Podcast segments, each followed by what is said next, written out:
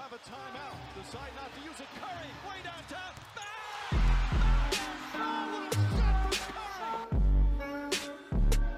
Herkese selamlar. Low Basketbol'un 11. bölümüne hoş geldiniz. Hocam sen de hoş geldin. Hoş bulduk Emre. Ne haber abi nasıl gidiyor? İyiyim sağ ol. Yoğun devam. Sen nasılsın? İyi valla. Çok şükür diyelim. Ee, NBA'de de yavaş yavaş normal sezon için sona gelmek üzereyiz. Ee, playoff'u garantileyen takımlar oldu. Havlu atan takımlar oldu. Biz de programımıza playoff'u garantileyen Phoenix Suns ile başlayalım. Ee, Phoenix 11 yıl aradan sonra playoff'lara kaldı. Ee, müthiş bir sezon geçiriyorlar. Ee, Batı'da ikinci sıradalar şu anda. Ee, Utah Jazz'ın önünde lider de bitirebilirler aslında Batı'yı. Bir maç var aralarında. Ee, esasında tüm NBA'de en iyi dereceye sahip takım olarak da bitirebilirler normal sezonu. Ee, öyle bir şansları da var önlerinde. 11 yıl aradan sonra playoff yaparken bunu en üst seviyede yapmak da ayrı bir başarı öyküsü tabii. Ee, bu başarının mimarlarından Chris Paul, Devin Booker ve Monte Williams'ı konuşmasak ayıp olur gerçekten. Özellikle de Chris Paul fazlasıyla övgüyü hak ediyor orada. Özellikle geçen sezon Oklahoma City'deki performansı kariyerinin en dikkat çekici performanslarından biriydi. Yani ölü takımı diriltmişti tabiri caizse orada. Yani oynamaktan ziyade oynatan bir oyuncu yapısına e, sahip Chris Paul. İşte o game manager dediğimiz saha içerisindeki koç rolünü e, NBA'de alan en iyi oyunculardan biri.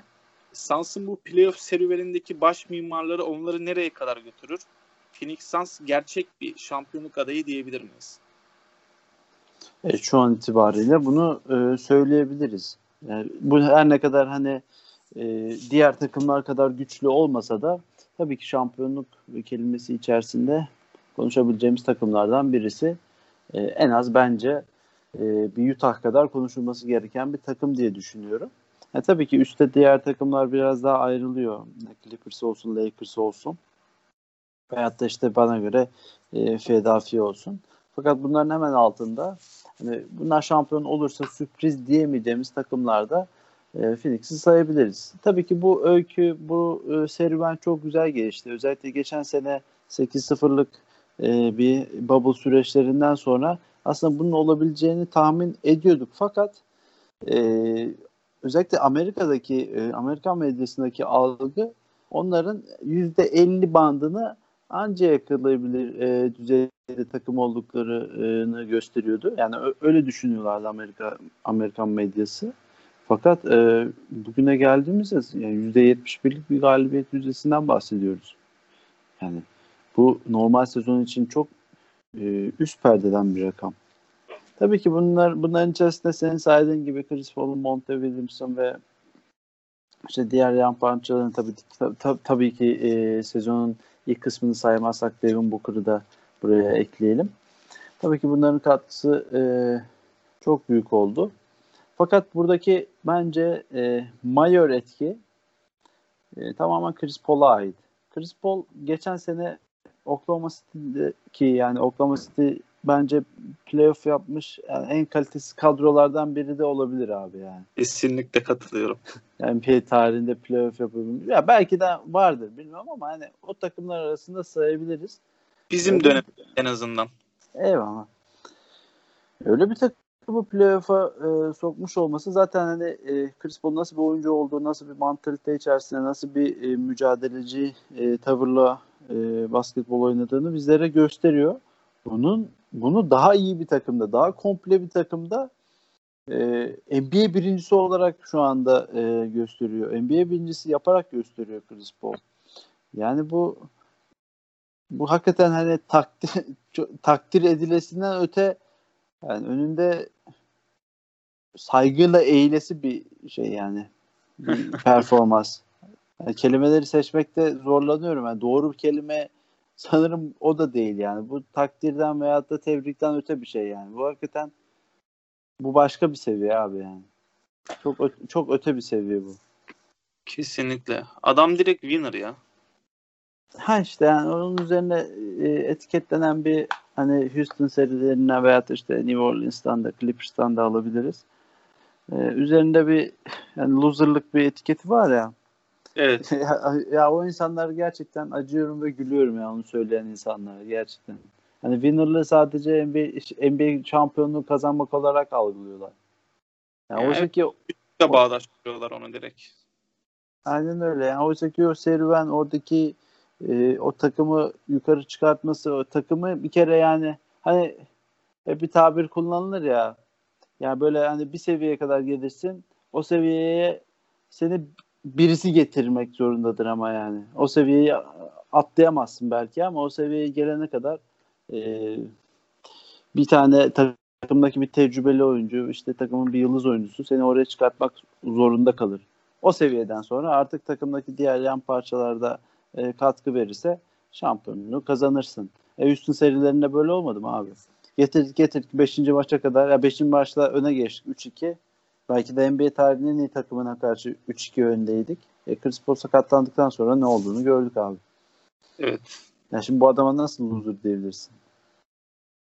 Neyse e, e, onun dışında Phoenix gerçekten hani hücumda olduğu kadar da hani hücumda Chris Paul'un liderliğinde ve Devin Booker'ın e, bitiriciliğinde olduğu kadar da savunmada da çok agresif bir takım. Yani çok flexible bir takım.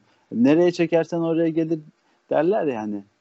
Savunma yapacağız beyler. Hani şu an atıyorum şeydeyiz, moladayız. Ben Montevideo diyorum ki beyler bu önümüzdeki 5 dakika çok önemli bak. Bu 5 dakikada maksimum 5 sayı yiyebiliriz. Yani bunu söyleyebileceğim ve bundan karşılık alabileceğim bir takım. Evet. Yani bunu da, bunu da gösteriyor. Gerçekten DeAndre Ayton da burada e, tabii paya vermek gerekiyor. De- DeAndre Ayton da özellikle rebound kat, rebound katkısı savunmanın bence önemli e, parametrelerinden biridir rebound. Savunmayı bitiren hamledir. Rebound katkısı ve e, bir miktarda olsa hani çok Ru- Rudy Gobert seviyesinde falan olmasa da pota cay- caydırıcılığı burada bu savunmanın e, bel kemiğini oluşturuyor. E, Michael Bridges olsun, Cameron Payne olsun. Bu, burada e, bu savunmaya katkı veren oyuncular e, bu takımın başarısında önemli paya sahip oyuncular diye düşünüyorum abi.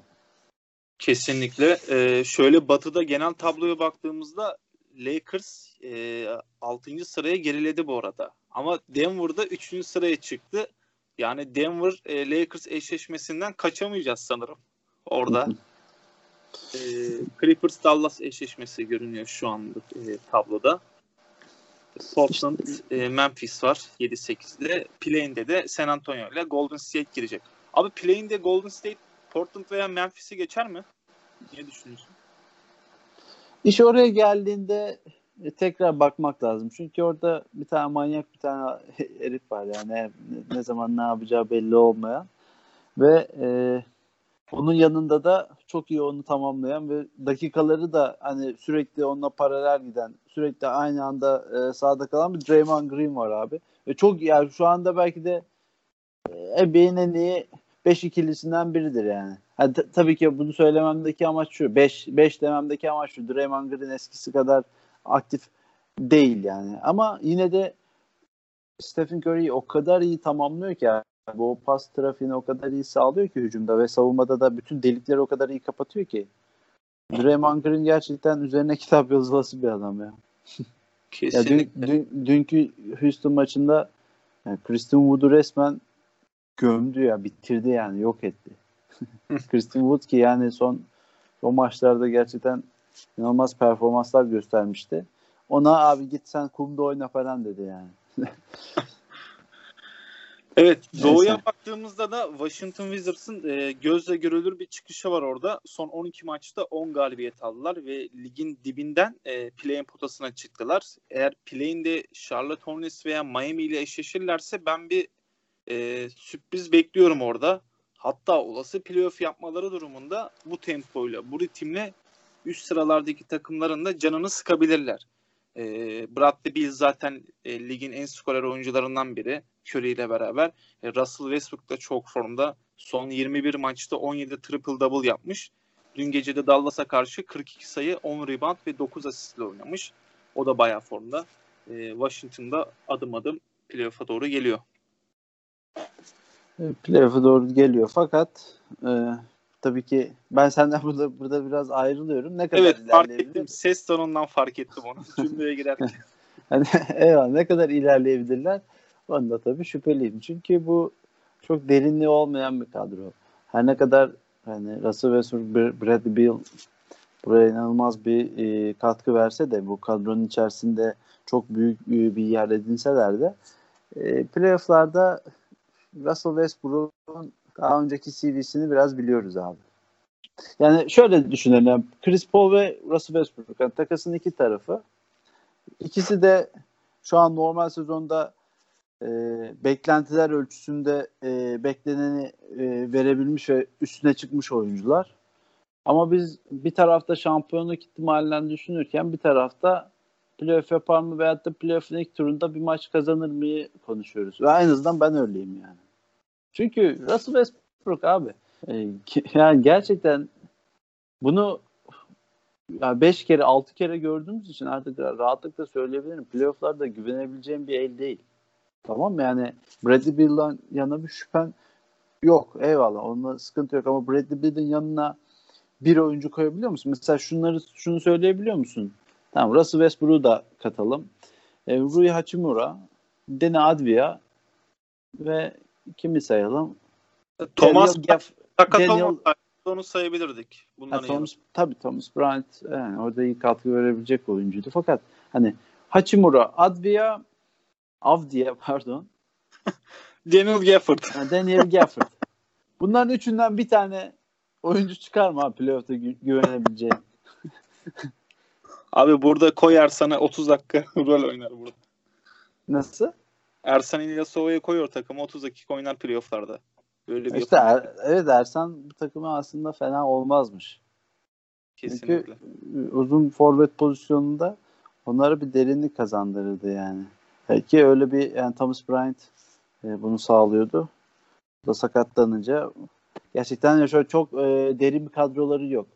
Belki playofflarda hani şöyle ya ben ilk üçten biriyle eşleşirlerse 4-0 sürpriz olmaz. 4-1 de belki yani olabilir diye düşünüyorum.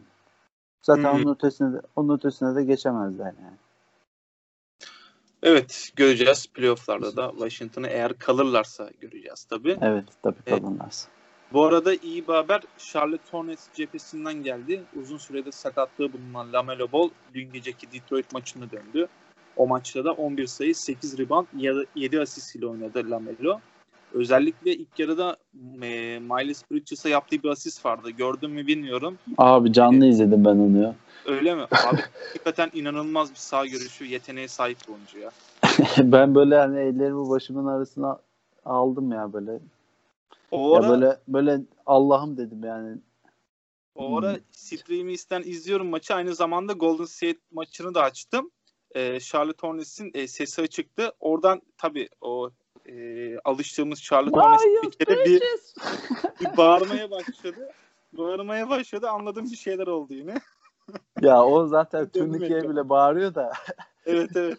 ama ama yani gerçekten sezon asisti ya. Hani, Kesinlikle. ya bak ben de hani oynarken Top, top bir kere bir görüş açısından çıktı. Kameradan çıktı bir. Şöyle Tabii, yukarıdan tabii. aşağıya doğru, doğru indi top. o ekranın oradan geçti zaten de. Evet. Ya ben de mesela şöyle sahada oynarken bazen böyle aklıma bir şeyler geliyor. Yani yapmaya çalışırken böyle saçmalıyorsun, bir şeyler yapıyorsun böyle. Hani sen sana da olmuştur o büyük ihtimalle ama adam kafasından geçen her şeyi en azından belli ölçülerde yapabilir bak ama her şey yani. yani Lamela Ball'da o kadar bir oyun sezgisi, o kadar bir oyun devamlılığı falan var ki böyle. O kadar IQ'su yüksek, basketbol IQ'sundan bahsediyorum. O kadar basketbol IQ'su yüksek bir oyuncu ki Lamelo Ball. Sahada her şeyi yapabiliyor abi hücumda. Her şeyi yapabiliyor. Yapamayacağı şey yok. Ha, bugün gördük işte yani. Kesinlikle. Onun- dönüşü de çok e, sevindirici. Basketbol açısından yani. Ve e, Charlotte Hornets inanılmaz bir takım abi ya. İzlemesi çok çok keyifli. Çok eğlenceli kesinlikle. Ee, playoff yolundaki takımlardan havlu atan kaybedenler kulübünden Houston Rockets ile devam edelim programımıza. Şu anda 16-48 ile ligin en kötü takımı konumundalar. Aslında mi? bu O malum ilanı yani kötü Aa. gidiş temelinde tabii ki James Harden takası yatıyor. Yani James Harden takası karşılığında da ne aldın? O da ayrı bir eleştiri konusu ama e, draft hakkı da karşılığında herhangi bir oyuncu sayamıyorum ben. İşte bu yeniden yapılanma sürecindeki takımlara baktığımızda bu alanda en geride takım gibi görünüyor. Şu anda Houston Rockets. Bu yeniden yapılanma sürecinde de John Wall gibi NBA'in en kötü kontratına sahipsin. Yani bu da onların elini uzun yıllar bağlayacaktır diye düşünüyorum. Bir Houston'lu olarak Houston'ın bu yeniden yapılanma süreci ve geleceğini sen nasıl düşünüyorsun? Ben keyifle dinleyeceğim senden. Öncelikle şunu söyleyeyim. iki ay önceki noktada değilim. Tamam mı? yani o iki ay önceki o hani e, tam şu an tarihini hatırlamam ama bir 20 maçlık falan bir mağlubiyet serimiz vardı. Evet. Yani oradaki pozisyonda değiliz şu an. Yani çok şükür ki yani. Fakat yine de yani kısa vadede iyi şeyler söyleyebilmek çok mümkün değil Houston açısından. Şöyle biz buralarda tabii e, James Harden takısından e, geldik diyoruz. Fakat bunun da biraz daha öncesine e, şeye baktığımızda Chris Paul takasına kadar götürebiliriz bu işi. Chris Paul takasının karşılığında da ne aldık e, sorusunu sorarsan yine bir şey almadık. Yani yine bir Russell Westbrook vardı ama yani belki sezonun bir aylık döneminde bir hayal kurdurdu Houston taraftarlarına. Onun dışında bir beklentimiz olmadı ki biz bizden yani bizim ondan. Zaten evet. zaten şöyle e, belki de araya pandemi girmese çünkü pandemiden önce biraz daha iyi e, durumdaydı Westbrook. Araya pandemi girdikten sonra ve bubble ve playoff'larda gerçekten çok kötüydü. E, gerçekten bu e, CV'sinin hakkını verdi yani Westbrook ve olayı bence te oralara götürmeliyiz. Hatta ve hatta Daryl Morey'nin attığı tweet'e bile götürebiliriz yani. Çin'le alakalı Hong Kong, hani Hong Kong e, özgürlük işte temalı bir şey vardı onun. Tweet'i vardı. De or- oraya bile götürebiliriz aslında. Bu takımın asıl bence görünmez yıldızı Daryl Morey'di abi. Daryl Morey şu an yani herhangi bir takıma koy NBA'de veyahut da getir Anadolu Efes'e veyahut da yani Anadolu Efes'i geç yani Beşiktaş basketbola getir. Abi 3 sene içerisinde Euroleague şampiyon adayı bir takım çıkarttı sana. Öyle bir yıldız bir e, GM'di kendisi.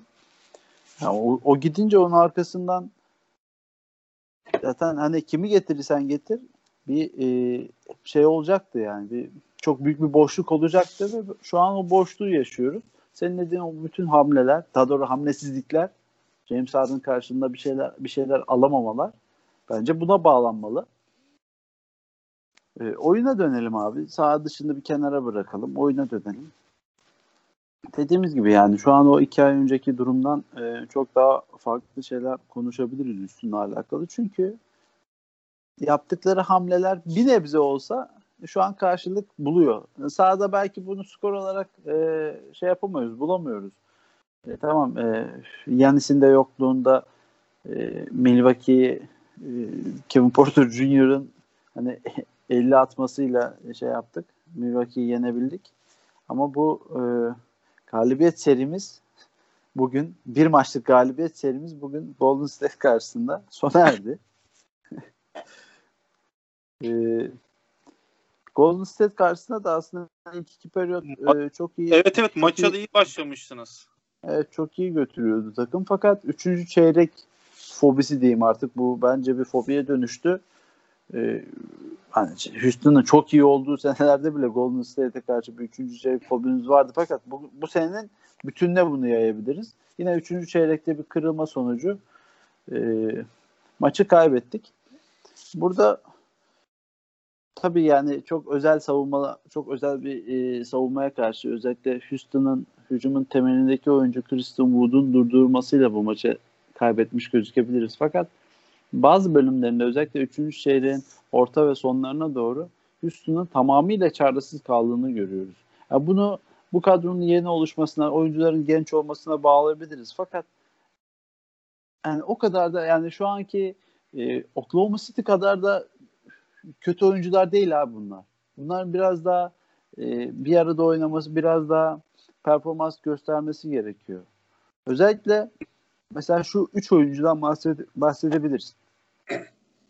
Kevin Porter Jr., Christian Wood ve Jason Tate abi.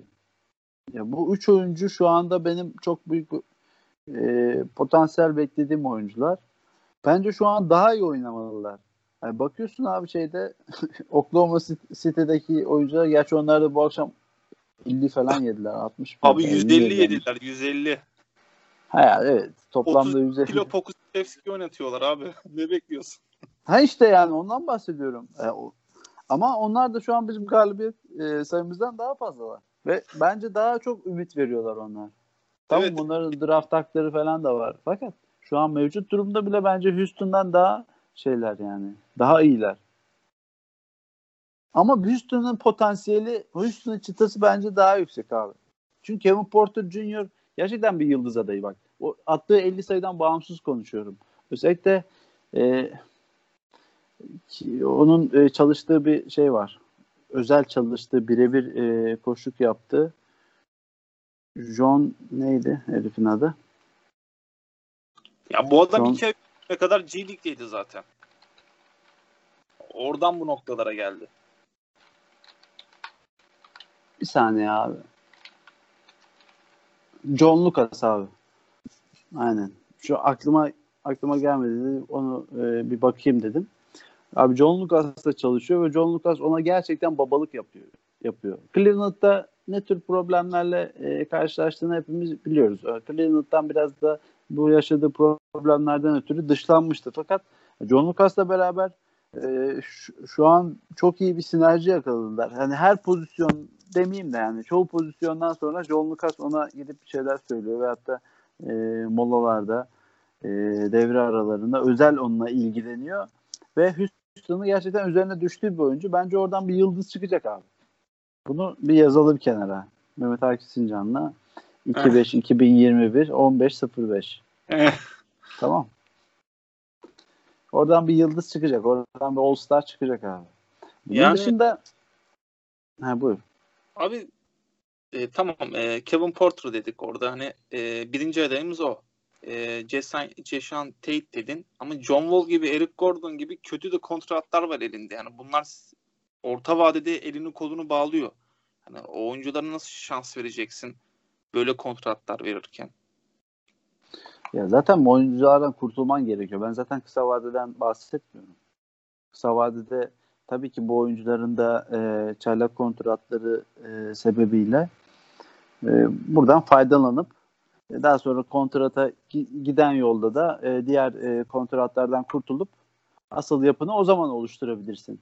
Ama bence bu bu göz önünde bulundurulabilir bir yani bu göz göze alınabilir bir e, senaryo. Sonuçta NBA takım NBA takımlarının süreçlerine baktığımızda bir günde kurulmuyor abi takım. Ha tamam bir günde kurulan takımlar da var eyvallah. Ama e, yapı kurmak istiyorsan bir günde kuramazsın zaten Emre. Yani Evet. bu, bu belli bir e, süreç içerisinde gelişen bir şey ve NBA takımları da yani başarılı şu an şu anın başarılı NBA takımlarının geçmişine baktığımızda da hep bu sorunları yaşamışlardır yani. Neyse geri dönelim abi. E, Kristen Wood'dan bahsedelim. Kristen Wood da yani Detroit'te Detroit'te bence son senesi atlanmış ve e, göz önünde bu- bulundurulmamış bir oyuncu. Çünkü o göz önünde bulundursaydı ya elde tutulurdu ya da e, daha iyi bir takıma gidebilirdi.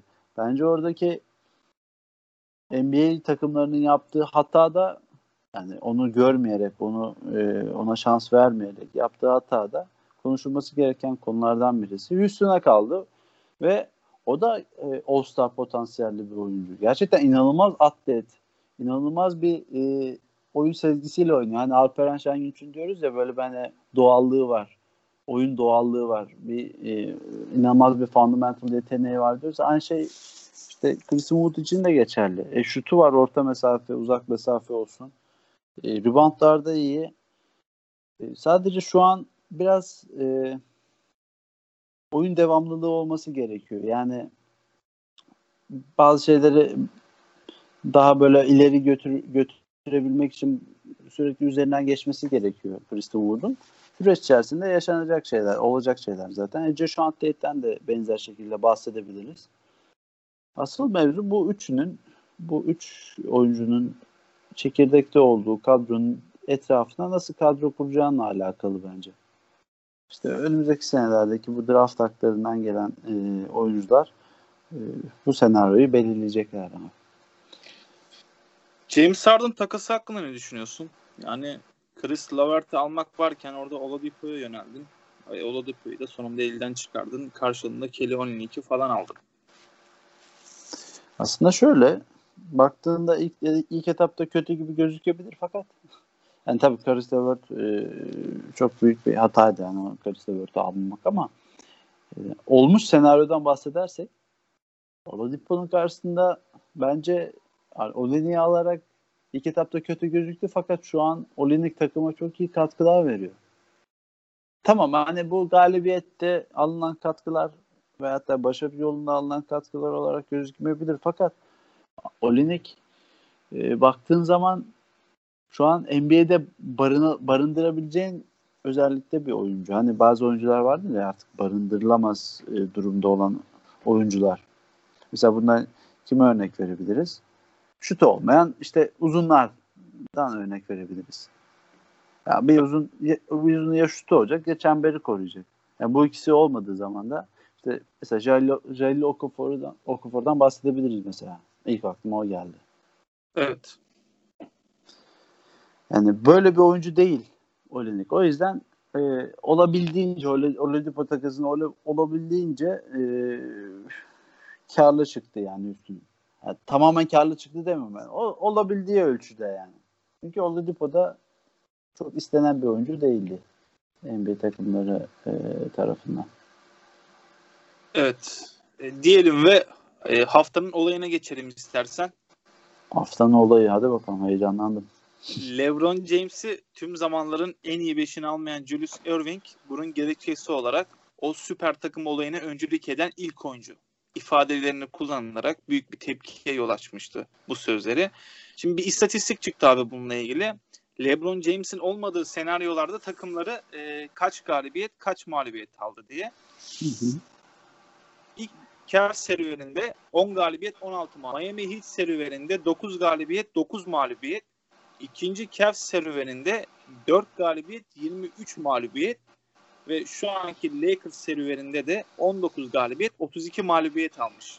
E, LeBron James olmadan bu takımlar. Yani LeBron'suz takımların pek de süper performans vermediği açıkça ortada. Bu istatistikte Julius Erving'in tezini çürütmüş olduğu diyebilir miyiz? Diyebiliriz. Yani şöyle diyebiliriz hatta. Yani bu büyük üçlünün çok büyük bir çoğunluğunu LeBron oluşturuyor. Doğru mu? Evet. Kesinlikle. Ya mesela hani şeyde bunu söyleyemeyebiliriz belki Miami örneğinde bunu söyleyebiliriz, söyleyemeyebiliriz. Fakat e, Cleveland'da 2015'te geldiği zaman yani bir yüzdeye vuracak olursam bence yüzde 65'i e, bu büyük üçlünün LeBron James tarafından oluşturuluyordu yani. Evet. Diğer geri kalan işte Kyrie Irving, Kevin Love'a dağıtabilirsin yani istediğin gibi. Ee, ya bu ya basketbolu bırakmış e, oyuncular sürekli böyle e, güncel olan oyunculara bir sallama çabaları, bir gündem olması çabaları var ya. Öldürüyor beni ya. Ya öyle tabii ya. Kendi dönemlerinde sanıyorlar hala basketbolu. Evet. Ee, ama abi artık basketbol o kadar gelişti ve büyüdü ki. Sana üç tane oyuncu sayacağım. Bunun bunun bana büyük üçlü mü değil mi olduğunu söyleyeceksin tamam mı? Trey tamam. Young, Clint Capela, John Collins. değil abi. Değil değil mi? Al abi. Al abi aynısını al. 20 sene öncesine koy. ya, ya bu takımın neler yapabileceğini hayal edebiliyor musun? Kesinlikle. Ya büyük üçlü değil mi yani? 20 sene öncesinin büyük üçlüsü olamaz mı ya bu takım? Bu Kesin. üç oyuncu. Ya basketbol artık o o, o seviyeye geldi hacı. Basketbol yani şöyle bir şey değil ki yani artık işte bir tane Patrick Ewing'im olsun yanına işte oyuncuları şey yapalım savunma yapsınlar ve işte doğuda şeye gidelim konferans finaline gidelim. Böyle bir şey değil ki abi.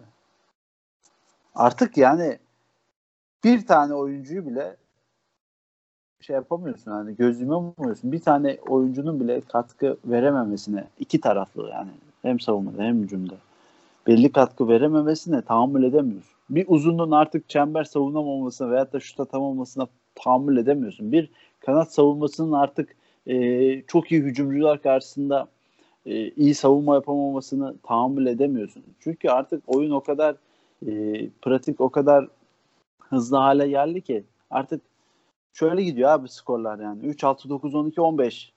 Bir anda fark 15 oluyor abi. Yani Evet. bir, biraz tempoyu kaçırsan, biraz şey yapsan. O yüzden bu eski NBA oyuncuları da hala kendi dönemlerindekiymiş gibi algılıyorlar ve şey şey diyorlar hani particilik veyahut da işte takım tutma e, tarzı olsun istiyorlar. Ben takımda 15 sene boyunca bu takımda oynayacağım. Böyle bir dava yok abi. Artık yani oyuncular başarı sağlamak için belli yerlere şey yapıyorlar. Gitmek isteyebiliyorlar. Ha tabii burada oyuncular ipleri alıp tamamen dediğim dedik çaldığım dedik e, şekilde davranması bence davranmaları bence de hoş değil.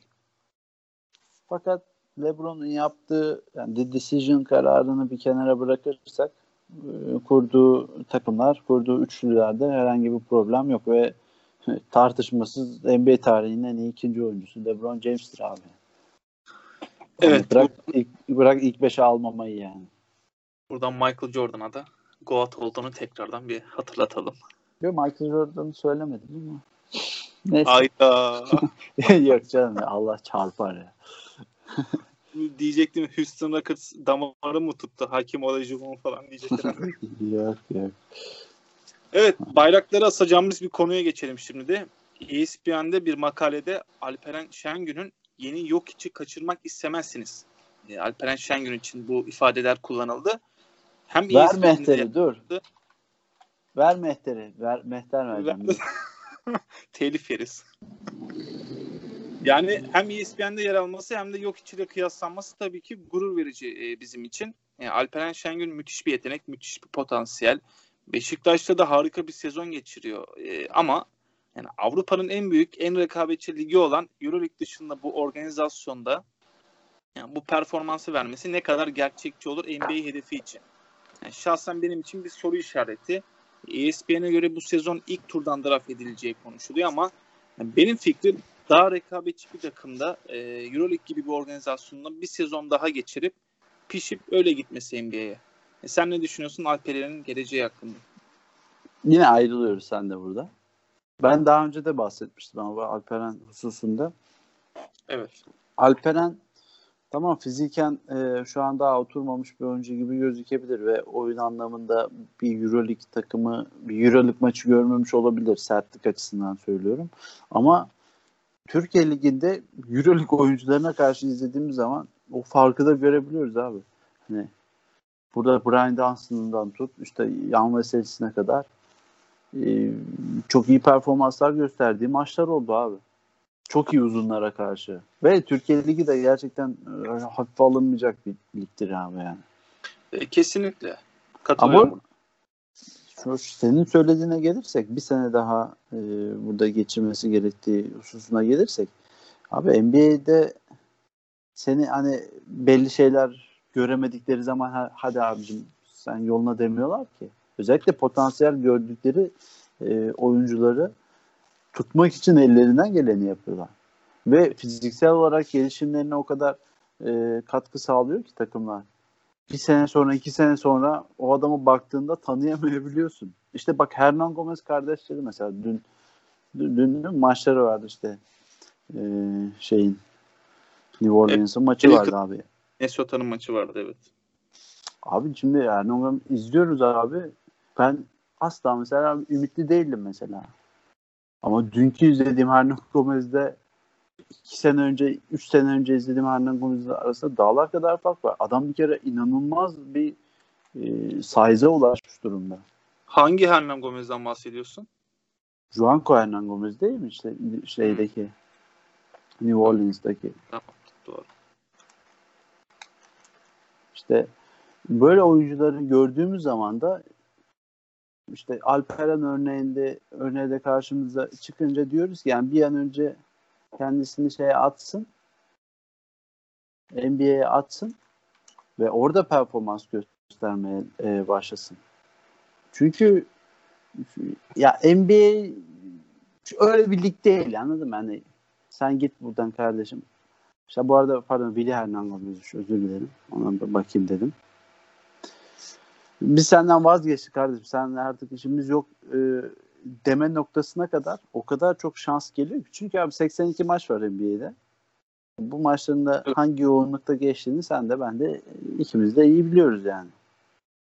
Yani ben burada sana Marco Guduric örneğini verebilirim. Ee, Marco Guduric NBA'ye gittiğinde e, bir sezon Fenerbahçe'de oynayıp öyle gitmişti ve e, 6-7 ay sonra tekrar geri geldi. Bogdanovic iki sezon Euroleague'de kaldı ve tam zamanında gitmişti. Guduric erken gitti. E, şimdi mesela Anthony Bennett çok yüksek potansiyeli bir sahip oyuncuydu. Draft'tan birinci sırada seçilmişti. Abi yüksek potansiyele sahip olması oyuncunun NBA'de bir yerlere geleceği anlamına gelmiyor bence. Ya şu, ama şöyle Tekrar e, diretiyorum burada. Alperen'in bence bir sene bu rekabetçi ortamda basketbol oynaması gerekiyor. Luka Doncic de burada örnek verebiliriz. Ya örnekleri bak şöyle örnekleri genişletebiliriz de. Şimdi Anthony Bennett yeteri kadar bence orada e, şey aldı. Süre aldı ve e, sorumluluk aldı yani. Orada ona şans verildi.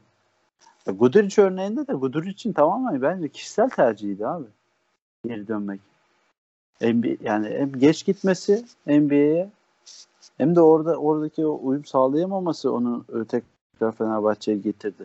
Luka Doncic örneğini çok iyi verdin. Luka Doncic bir örnek fakat e, diğer taraftan da NBA'deki herhangi bir o, liseden draft edilen veya da üniversite birinci sınıftan sonra draft edilen iyi takımlarda oynamayan fakat daha sonra NBA yıldızı olmuş bir e, oyuncuyu da örnek verebilirsin.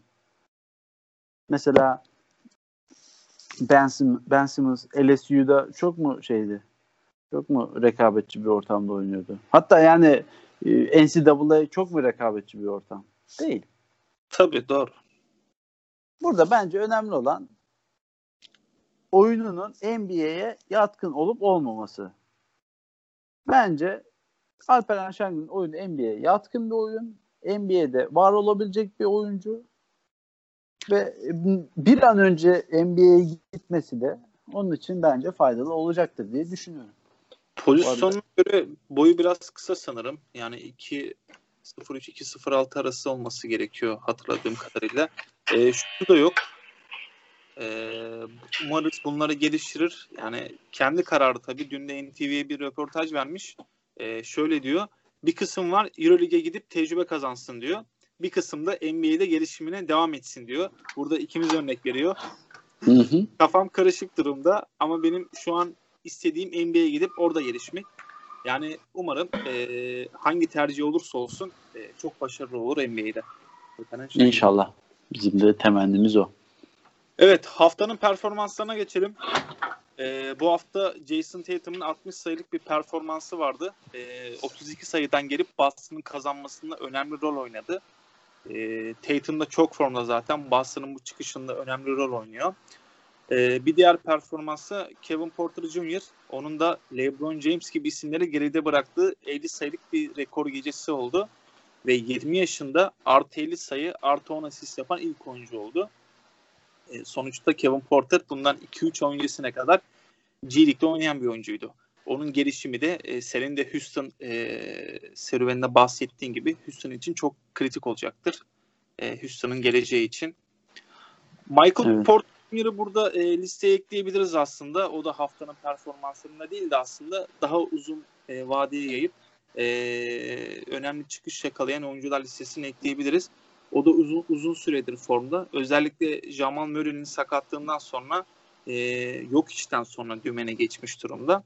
Sezon başında herkesin beklediği o en çok gelişim gösteren oyuncu ödülüne bu performansı ile biraz e, bir nebze yaklaşıyor diyebilir miyiz? Michael Porter Evet, Jeremy Grant'in de düşüşle beraber bundan bahsedebiliriz abi. Jeremy Grant çünkü orada çok şey oldu ya. Evet. Sakat e, sakatlığı onu çok, etkiledi. Beni de tabii etkiledi dolayısıyla. ben eğlendim ya. Sen şey, ligde miydin? Abi ben gittim. Beni playoff almadı. Bu arada şeyden bahsediyoruz. Ya fantezilikten bahsediyoruz. Ee, ben yarı finaldeyim. Şu an şeylerle, Titanlarla oynuyorum. Hulk'larla oynuyorum. Bildiğin yani adam bir gecede 270 yaptı. Kendisi de benim hoca arkadaşımdır bu arada. Aynı Tamam. kurumda çalışıyoruz. yani bütün gece boyunca şey yaptık WhatsApp üzerinden muhabbet ettik. Ana gerekli güzel e, sevgi cümleleri kurdum yani bu performansından ötürü. Abi öyle performansa olmaz ki 3 oyuncudan 50 aldı yani. Yani yok içten şeyden evet. Sobonis döndü yani sakatlıktan döndü. Söylenen o yani. En azından sakatmış yani arkadaş.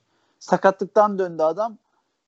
30 sayı 20 rebound bilmem 15 asist falan yaptı. 65 puan aldı abi. Öyle sakatlık mı olur yani? Yok Hayvan... Diğeri kimdi abi? Diğeri de Westbrook. Hmm. Kim kaldı? LeBron da vereyim anı satayım. ya öyle takım mı olur? Ne yaptınız siz ya? Kimlerle takasa girdiniz kardeşim ya? En azından playofflardasın. Ben bu sezon fazla ilgi ya.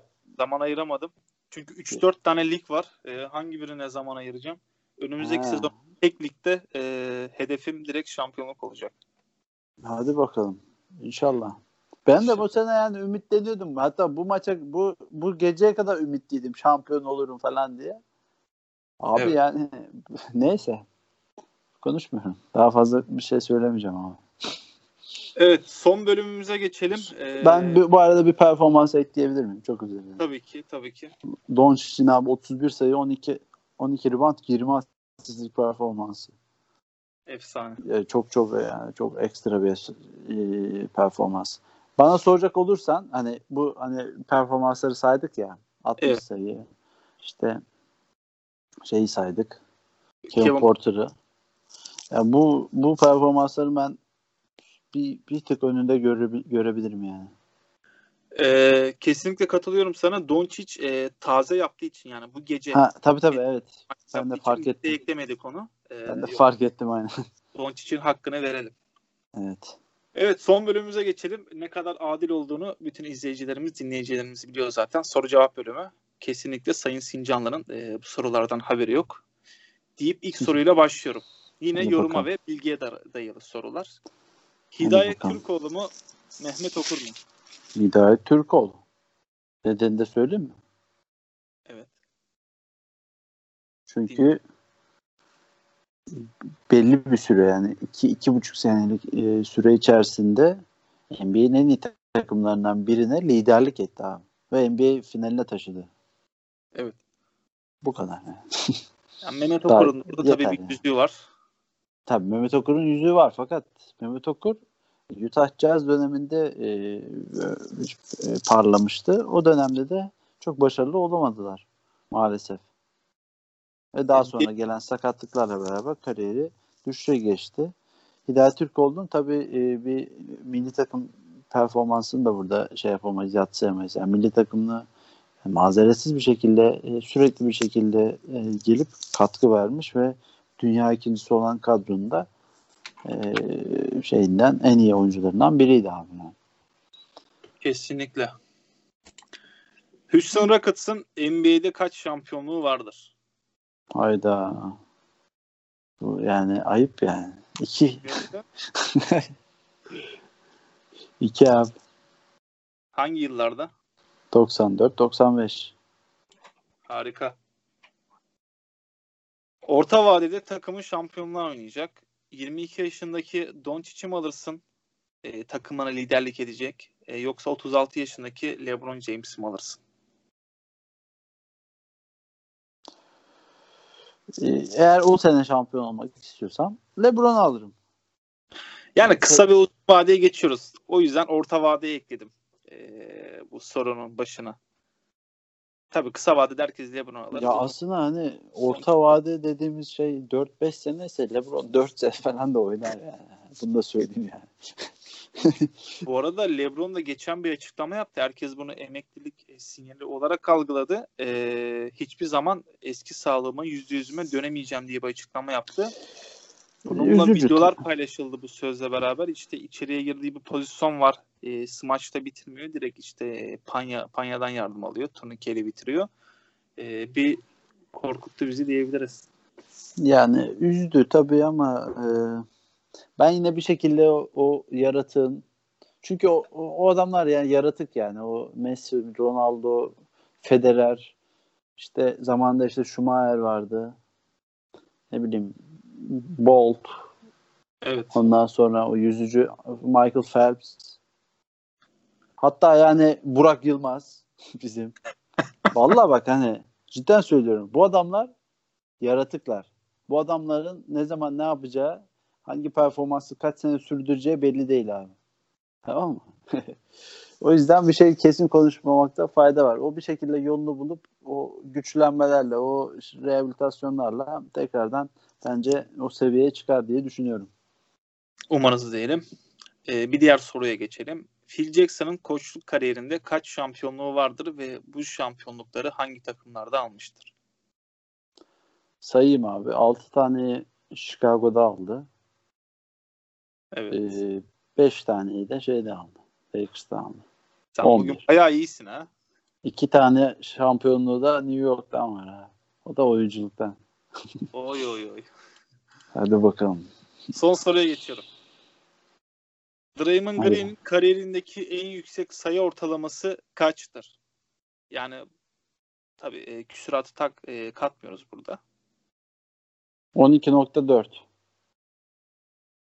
Yok. E, 2015-2016 sezonunda 14 sayıyla e, Hadi ya. en yüksek sayı ortalaması. E, zaten o Yakla- kariyerin zirvesiydi. yaklaştım ama bak. Yaklaştın. Bu sezonda 6.6 sayı, 6.8 rebound ve 8.6 asist ile oynuyor. Draymond Green. Evet. Çok severiz kendisini. Evet. Ee, programımızı yavaş yavaş sonlandıralım. Eklemek istediğim bir şey var mı? Teşekkür ederim. Ee, ben de teşekkür ederim abi. Ağzına sağlık. Ee, bizi dinlediğiniz için teşekkür ederiz. Bizi e, Spotify, Instagram ve YouTube'dan takip edebilirsiniz. Hoşçakalın. Hoşça